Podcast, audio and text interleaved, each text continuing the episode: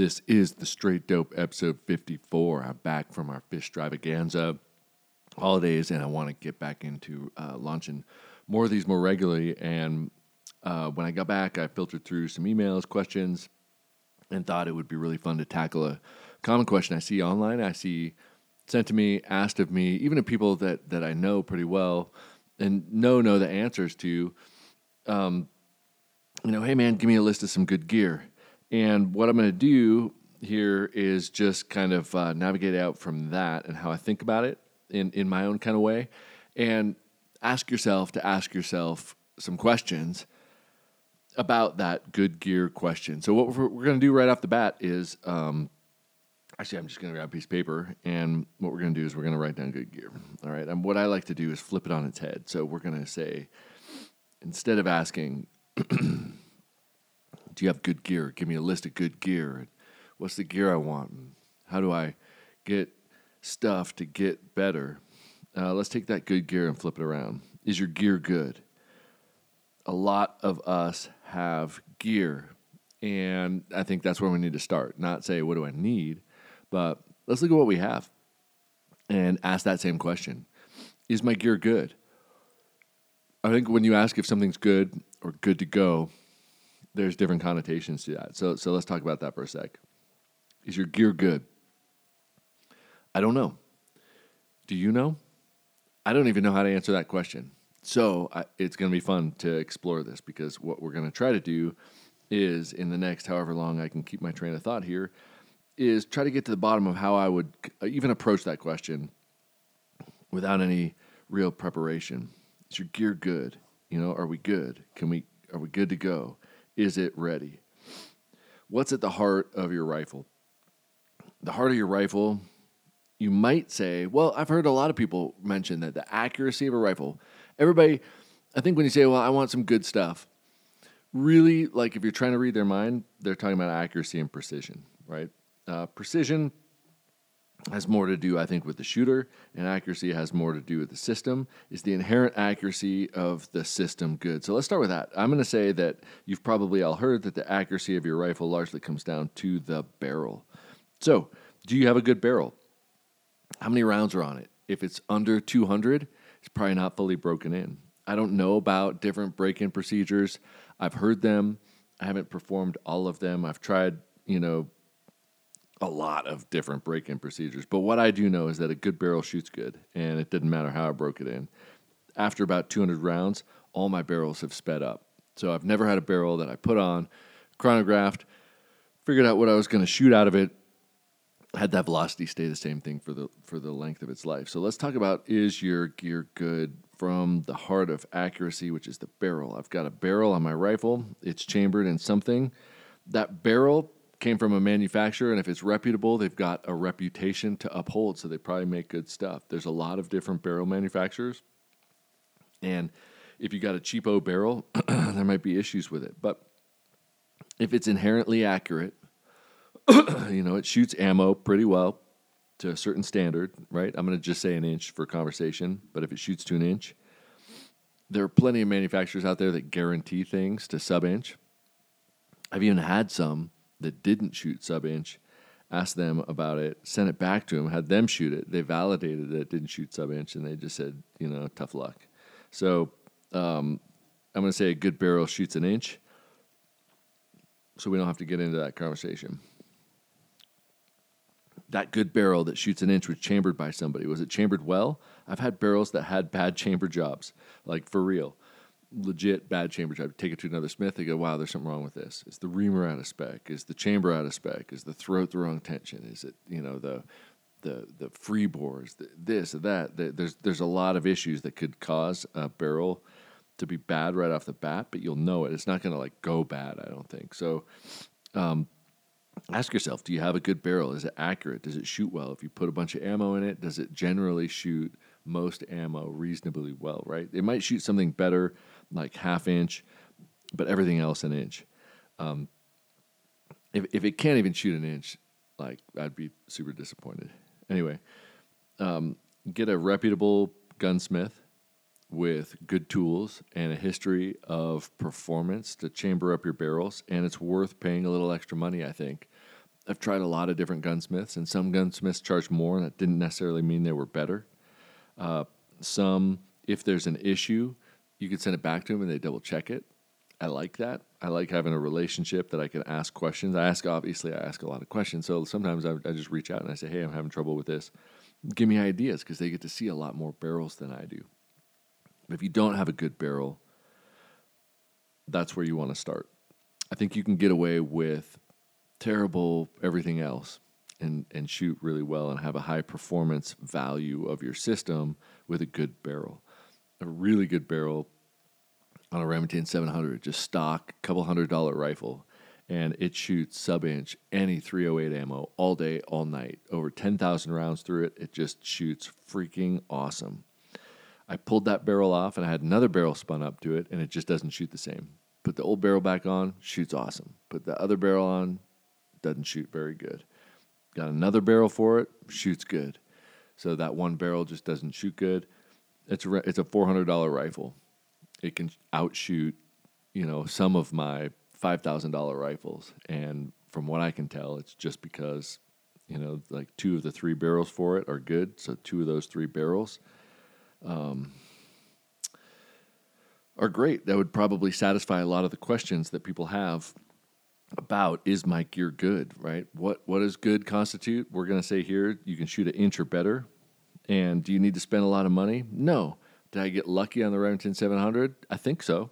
I heard that there's inconsistency in that brand and and make and model, um, but for me, that barrel, the original barrel, shoots really good. I Had two other barrels spun up for it. One's not so good. One's super super good. But a couple hundred dollar rifle that comes with a barrel that shoots sub inch, and then you spend another 700 bucks, 800 bucks to have another barrel spun up for it. Now all of a sudden it's not a couple hundred dollar rifle anymore.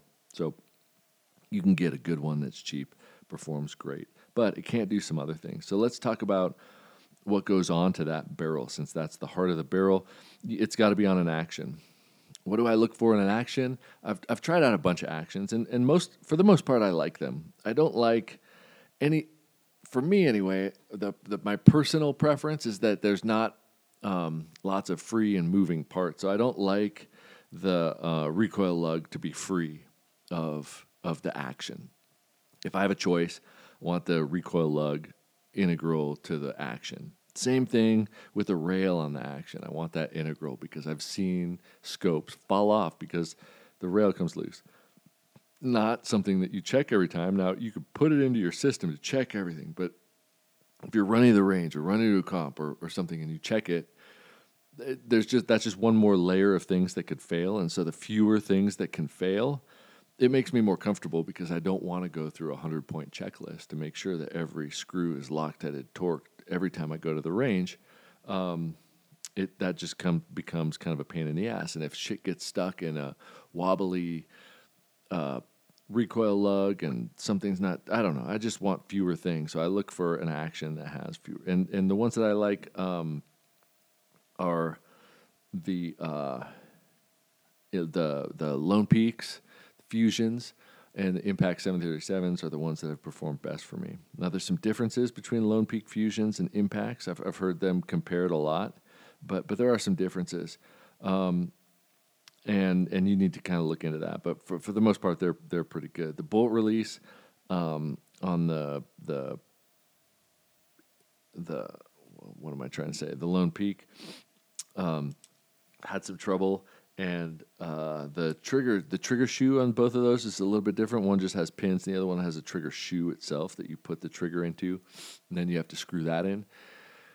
And, and I don't I don't like the trigger shoe, the impact because it is another thing that can come out, but it makes it easy to swap triggers and put it in and out. And um, so whatever, you know, I don't like that part of it, but but I, I do like everything else of it. And uh, both of those come with prefits that are really really good and repeatable and, and solid. So, you know, I don't like the shoehorn or the impact. I don't like the bolt release of the the Lone Peak. But what can you do? Like they work pretty. They they both work good. I've, both of those have failed um, well, not failed, but one the shoehorn came loose, so my trigger wasn't working, and then I realized that the shoehorn kind of unscrewed, and then the sear wasn't catching, that's still a problem because you're trying to shoot and it won't shoot. And then the bolt release broke on the other one, and so the bolt would come back when I cycled it, and that was a pain too. But but both were easy to fix, both were easy to identify, and uh, life went on. I, I don't I haven't noticed really any influence on how that how it actually shoots. Uh, because field guns are tend to be kind of loose and sloppy. Neither, I mean, they're both really nice, but the best cycling and the best feeling action I've ever shot for me personally, like just the way it felt, was one of those old surgeons that just, man, it was like, I don't even know, I can't even describe it. It just cycled really nice and smooth, and the tolerances were, were really high, but it could didn't shoot and cycle well when it was dirty, so uh, it would lock up and have problems like that. And as soon as I went to the impact in Lone Peak, uh, you know, dirt gets in there, and I've never had a dirt issue occur in those actions, but you can feel that it's a little bit looser, but I think it's looser like that for for a reason because everything that needs to be tight when it is tight works the way it should, and then it's loose so that dirt and grime and shit like that can blow through it and um, not have it bind up like those other ones. So the accuracy, check your barrel. Uh, is your gear good? Can it shoot most things to an inch or, or a little bit better than an inch, maybe half inch? That would be a good standard. So that's going to come down to your barrel. You screw it onto an action in a way that's repeatable. If you pull the barrel off and put it back on, is it consistent? That's that's one thing that we're gonna we're gonna cycle back here to. So you put the barrel on the action, shoot it, take the barrel off, put the barrel back on the action, and shoot it, and do that a couple times. I know that there's a process that you're going to have to go through to be able to do that, but is it relatively consistent? I've noticed that with rifles that you can switch the barrels out.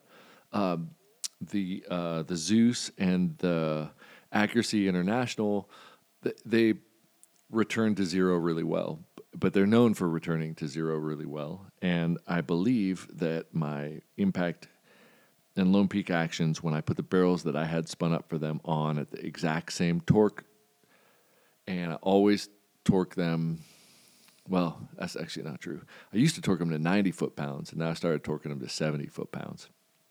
And, um, but I always torque it to the same value, and they always shoot the same. So I can take them off, put them on, and and there's more to it, but we'll get to that. If you can take it off and put it on, I think that you're saying like, okay, that's a good partnership between the barrel and the action. If you have any issues, if you take a barrel off and put it back on, and things change, I would be suspect, and I would say you don't have good gear, right? Now on the other end of the barrel, you're going to stick something on there. Now I've been messing a lot with stuff on that end of the barrel, and much less on the action end of the barrel right? I've got my tried and true actions, got my tried and true barrels, got my tried and true gunsmiths that deal with the barrels that I put onto that. I feel like I can take my barrels off, I can put them on. I don't have rails that are going to fall off, recoil lugs that are going to fall off. I'm comfortable with the bolt release. I'm comfortable with the the way I could swap out a trigger.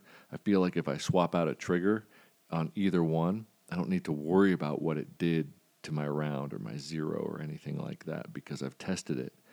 The other end, I mess around with brakes and suppressors, and I've been dealing with the adapters like the Hellfire adapter and testing tuner brakes and tuners.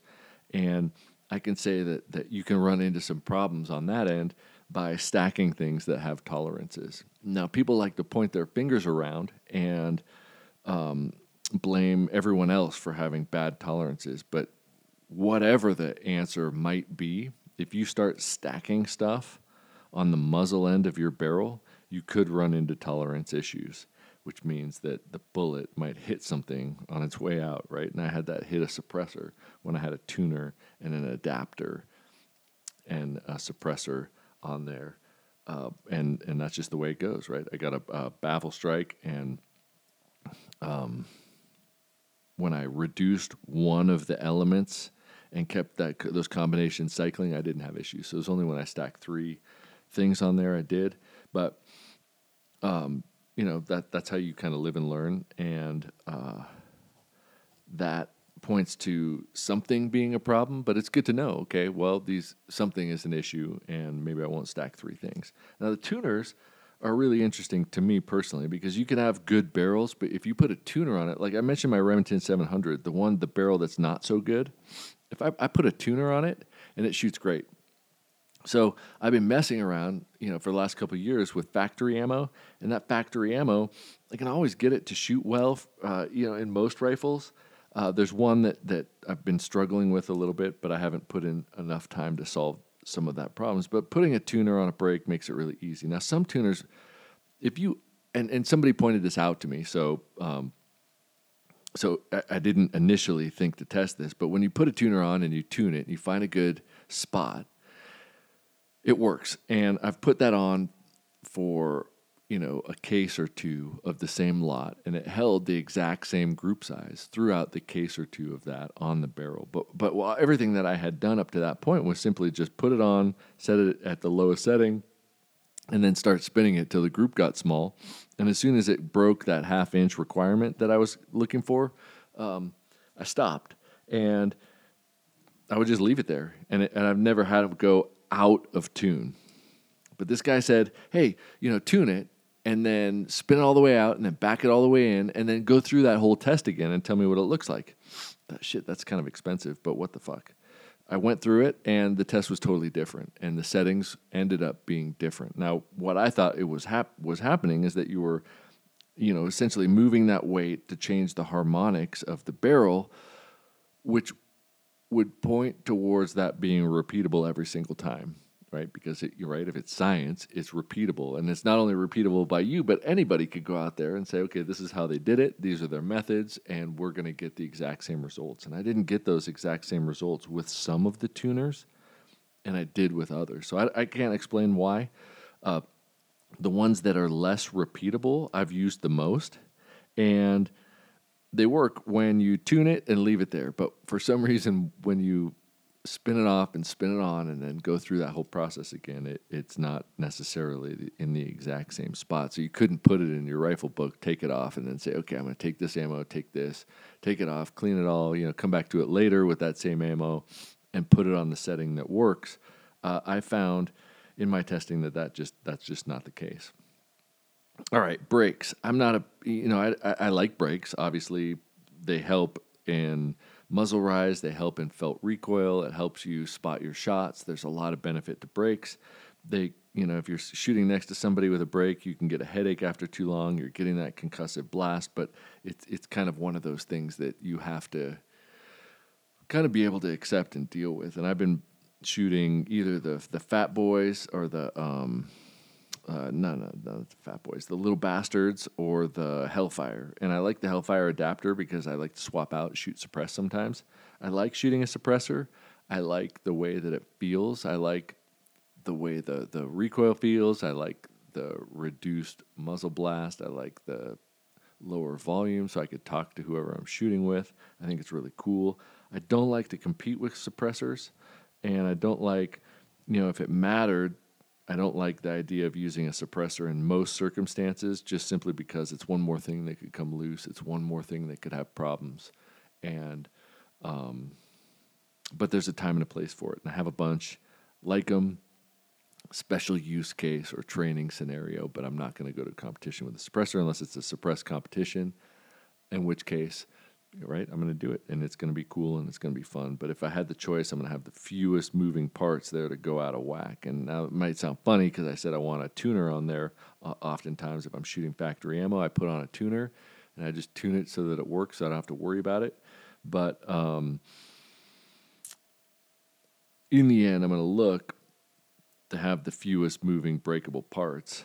And, and I think that's pretty cool. Now, the, the one thing that surprised me in the tuner brake, you know, muzzle end department is the um, there's a dude down in Australia. Uh, he goes by Strike Without Warning, and follow him on Instagram.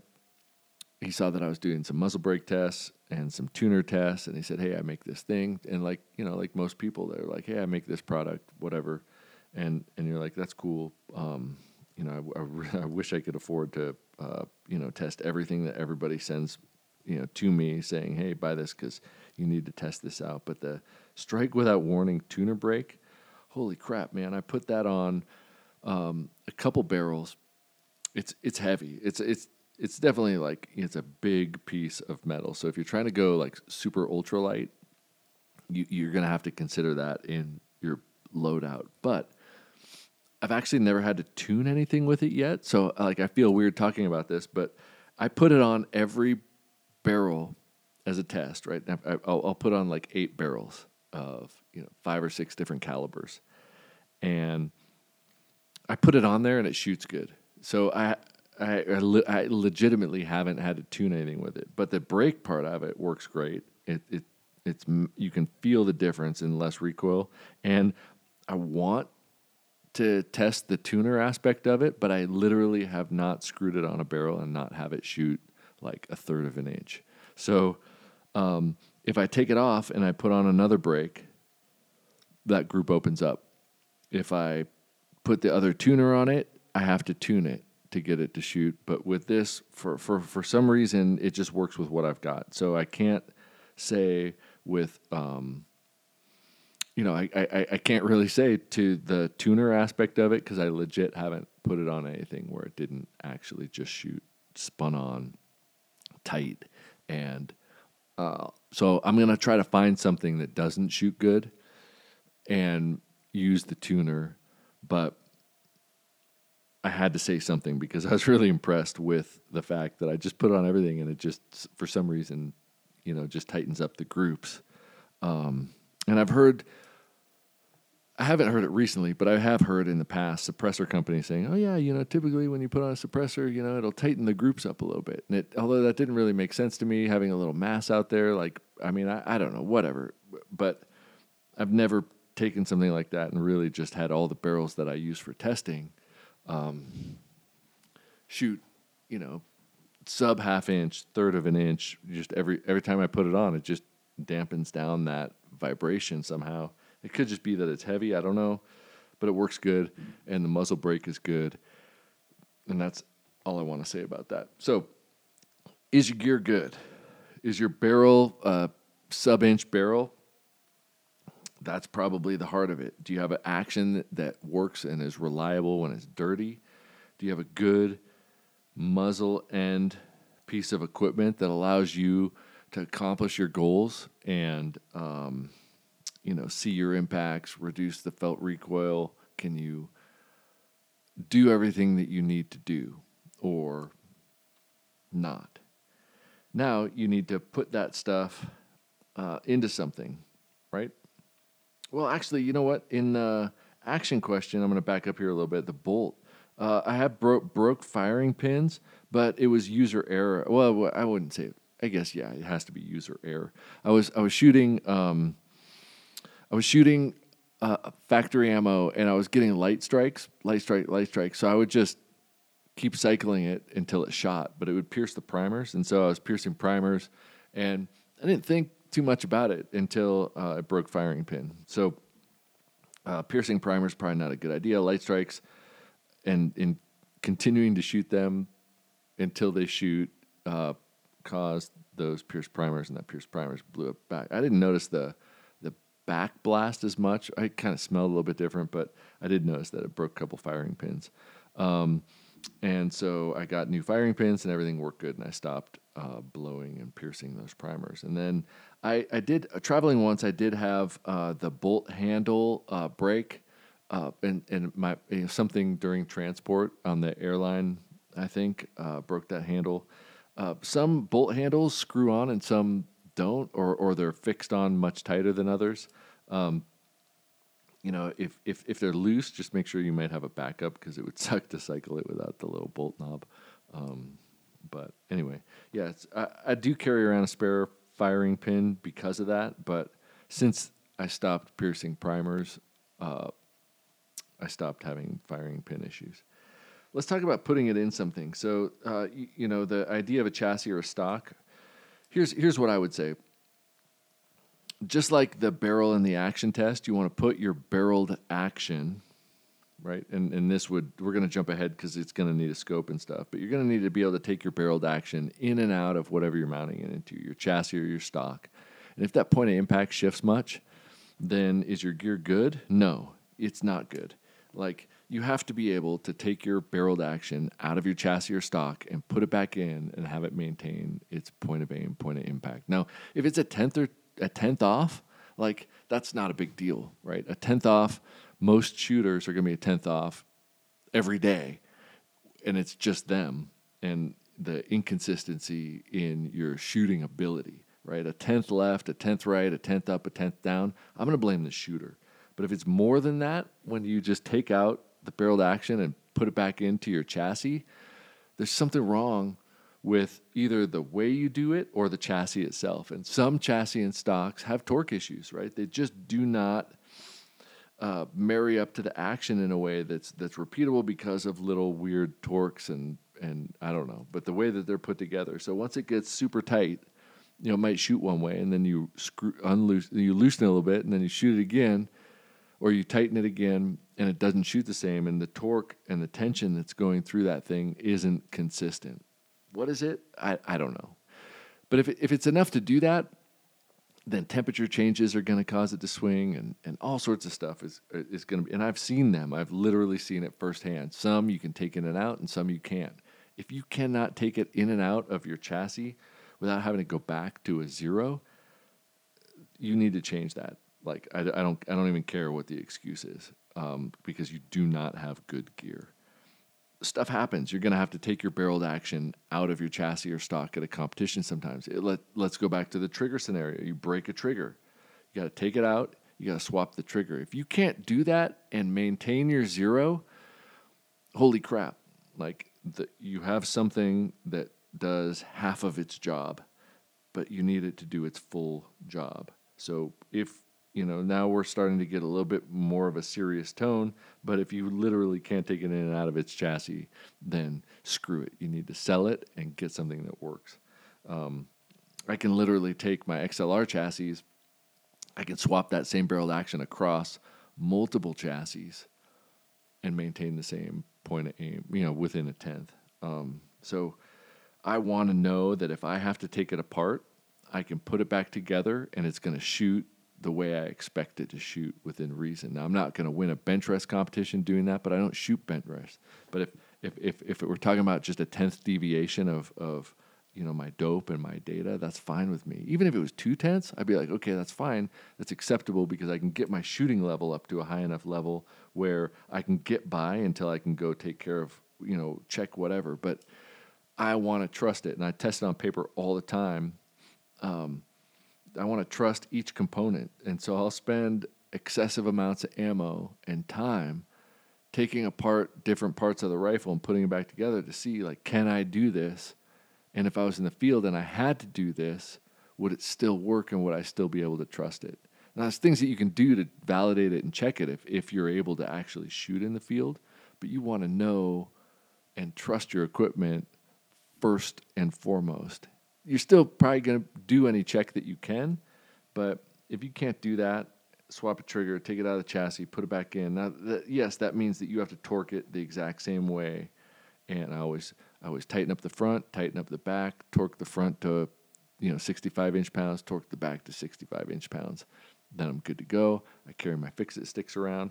I do it the same way every time stand it vertically so that it seats back in there so that the recoil lug is on there. But I do that the same way every time and I can get similar results. So if you can't do that, no, you don't need a new action. You don't need a new barrel. You don't need a new muzzle brake. You don't need to swap to a can. You don't need a five port this or this, that. What you need is a new chassis or stock that is freaking repeatable, right?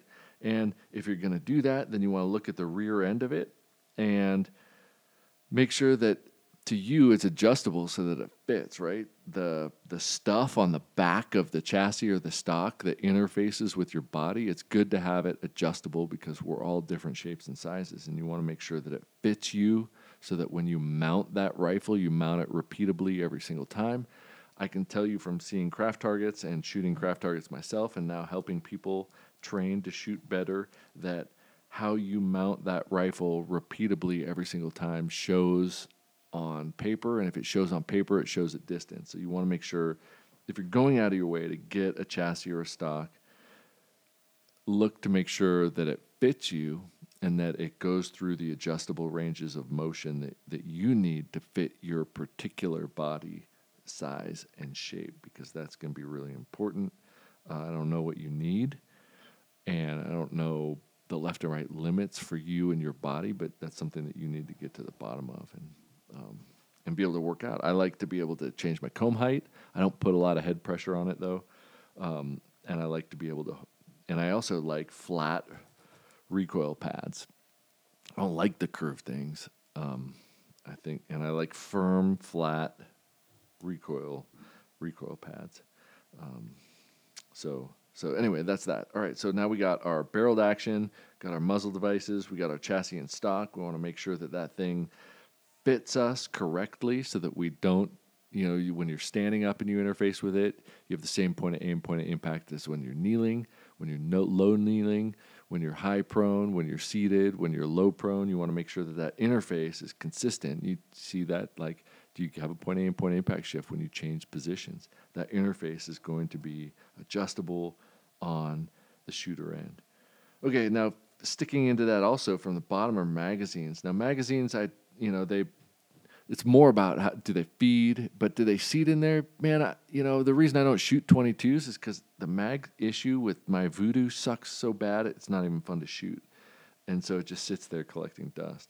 Um, the mags if you shoot, you know, you want to make sure that they feed right. You want to make sure you have enough of them and that you clean them out so that they don't dive down and cause jams. That and eventually it's going to happen, but make sure you clean them out. You know, pop out the everything and and swab it out and make sure that if you have a shorter cartridge like a like a BR you know, it's you have a reputable. The ones that I use now exclusively are the MDT ones, and they work good. I never have feeding issues, and it's just not. It's just a non-issue for me. Make sure that uh, some chassis uh, now have little um, knobby deals where you can adjust the tension so that it seats well. But if but I like the idea that I push my rifle into a rest, that pressure on the magazine isn't going to cause feed issues. If it does, look to see if you can adjust the chassis so that the the tension of when you put in the magazine helps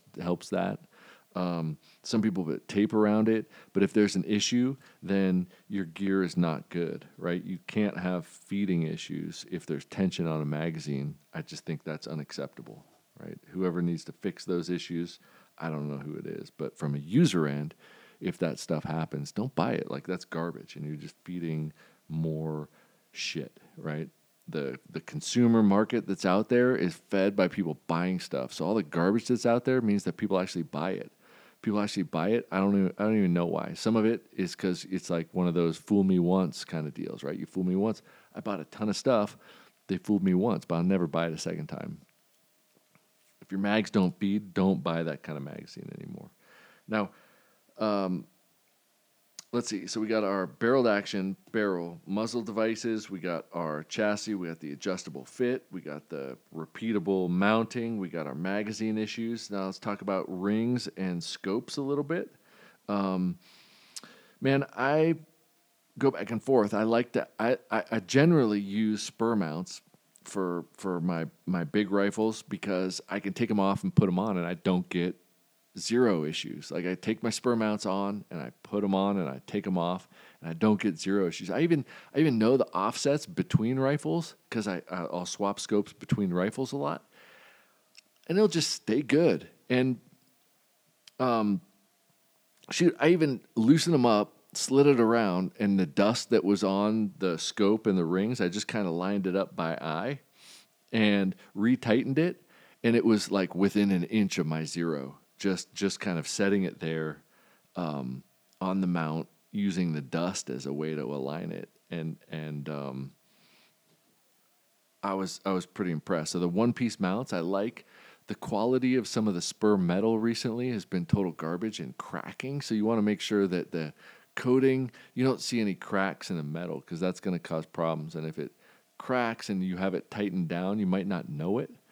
And and so uh, look for the cracking on those side uh, thingamabobbers. Now the the single rings, I use those on the hunter mounts, and I got some locally made ones, and I like that you can make them narrower or farther apart. But it seems like at this point the the amount of real estate that you have on the tube versus the rail doesn't really truly give you that much maneuverability um, with the rail and the size of the scope and where you need to mount it on on that stuff. So I like the idea that you could slide it in, slide it out, and have that modularity. But in reality, um, I kind of still prefer just the single mount, so I can just take it on and off and leave it in, leave it all together. But once you get the single ring set up, I think um, I've heard from scope manufacturers that there's a little bit of advantage to having narrower scope rings and farther apart in terms of parallax issues and issues on the tube.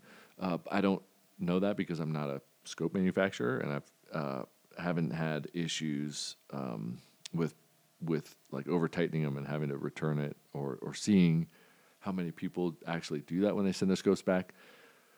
I think about it sometimes, but then I haven't really had an issue with the Spuhr mount, and I haven't wanted to spend money on mounts to just see what they worked like. Um, they're heavy, but again, like I can configure things to work for Hunter Light, and that's that's kind of the weight threshold that I kind of shoot for is having my rifle in that 11 pound range. So scope rings. Uh, you know, when I started shooting and reading all the books, people talked about lapping rings and making sure. I, I've never done any of that. I think if you can't just buy something and put on your scope and expect it to work, like when, who who has time for all that garbage? scopes.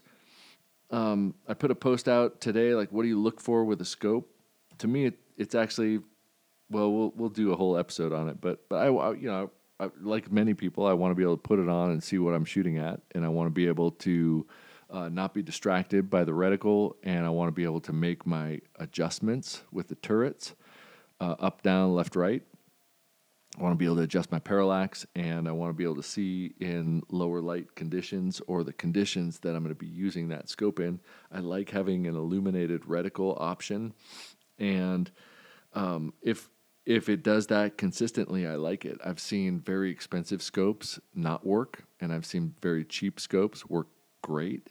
So I don't know that there is any line between price point and and, and actual functionality. I imagine that glass quality itself has something to do with some of the price points.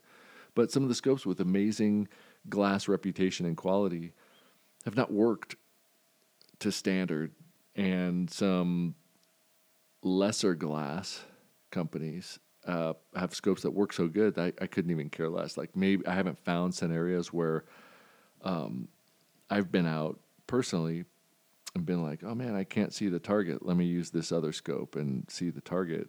They they just work good for me. So I, I have my kind of tried and true um, scopes, but I'll talk about what I look for in more detail. But I want to be able to take that scope, take the rings, and you know, and the mount. Usually with a scope, like I'll I'll leave the ring once I put them on on an action. Um, people might freak out, but the impact actions and the lone peak actions, they're made to such a high standard that like the rail is level and when everything is leveled, I can take it from one scope to another or one action to another back and forth and I and I don't re-level them. Um, that that might freak some of you out a little bit. I just once I have them in their rings, I just leave them in the rings, and I might I'll change the zero. Um, but I and sometimes I'll just change. I know the offset, so I'll change the offset, and then I'll just do holdovers. So um, I want to be able to take that scope off the rifle and put it back on, and have it maintain at zero again to a tenth, left, right, up, down, because if I drop my rifle or something happens, or if if, if um, you know I'm traveling or I want to, who who the heck knows? But you can all imagine a scenario when you take your rifle apart or you have to take something off and then you think, oh man, I'm going to have to go back to the zero board.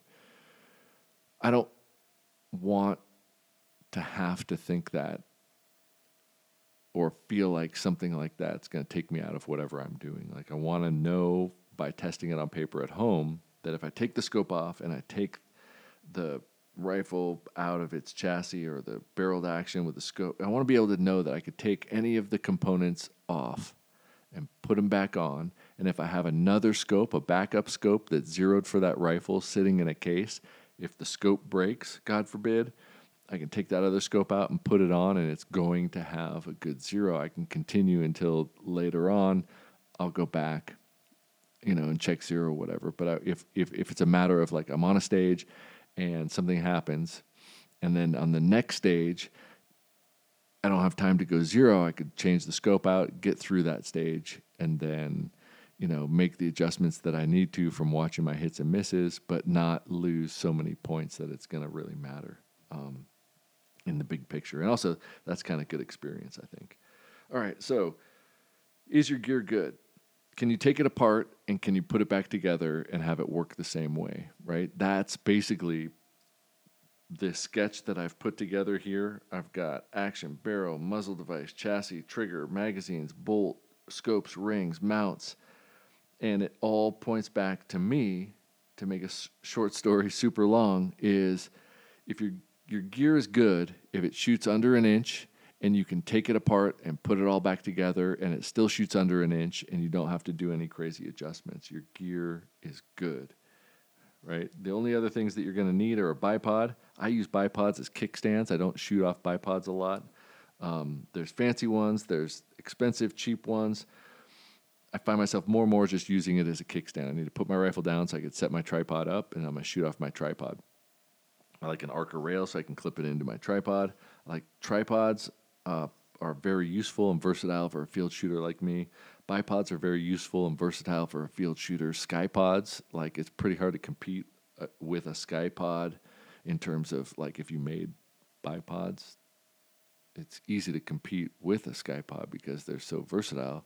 You say, "Oh, what's my position?" "Oh, I'm to shoot high kneeling, gonna rip it out, use tripod rear support." It's kind of a no-brainer, but um, it's hard to come up with bipods that, that aren't as field friendly as, as as those Ckye-Pods with the long legs. But other other people are connoisseurs of shooting prone with bipods, and I, that's not something I do a lot of, so I can't really speak to it. Um, I either use a Ckye-Pod if it's going to be like positional field shooting, and time is a huge issue because because that takes away. I need to figure out what my position's going to be. It's like, nah, I'm just going to do this and shoot, or shoot off a tripod. It's like, well, you know, I could shoot everything standing. Great, let's just shoot standing and not worry about what position we're going to shoot from. Tripods have problems. The gaskets break. The the you know they get dirty. The I mean all, all sorts of problems, but but they're kind of a necessary evil. I would say go with ones that you can get parts for. Every single match in the field, I break gaskets in my tripod legs and I have to swap them out. So um, I don't know. I mean, but the pros and cons, that's easy to fix. Real field expedient. You can be running and, and, and moving very quickly. And, um, you know, the I, I don't even know what else to say about that. I feel like a broken record when it comes to tripods. Get tripods, get comfortable with it, get fast with it, but they have issues. Learn to deal with the issues. There's nothing else we can do about it. Um, you know, that's it. Is your gear good? Can you take it apart and can you put it back together and will it perform the exact same way when you put it back together? If your answer is no to any of those parts, those are the things that you need to swap out, right? Before you work on anything else. And if you don't shoot as well as you think you should, it's probably because you need to work on shooting and not worrying about gear. But if we're going to talk about gear and we're going to focus on your gear and we're going to answer the questions that relate to is your gear good enough, that's what I'm going to ask you to do. Take your rifle apart, put it back together. Does it shoot as good? If it doesn't, we're going to take some of it off and we're going to put some of it back on until we figure out what it is that when you take off and put back on causes that shift and that identifies the problem that you have and the piece of equipment that you need to swap out. That's my answer and I'm going to stick with that the reason you don't shoot good is probably because you don't shoot good and you need to work on it. So go shoot paper. Go to riflecraft.com, start logging targets and figuring out why you don't shoot consistently because you have to shoot consistently before you can figure out how to layer on the skills that are really challenging like wind, stress, positional shifts, time management, target acquisition, right? If you can't shoot an inch, that's what you have to do exclusively till you can. And once you can shoot an inch, then you can start layering and other stuff. But otherwise, you won't know why you missed. So get after it. Keep in touch. Let me know if you like this, and I will start pumping out more specific ones. But I thought this might be a pretty fun thing, and now I have a nice little doodle, and um, I worked that out of my system. So have a good one.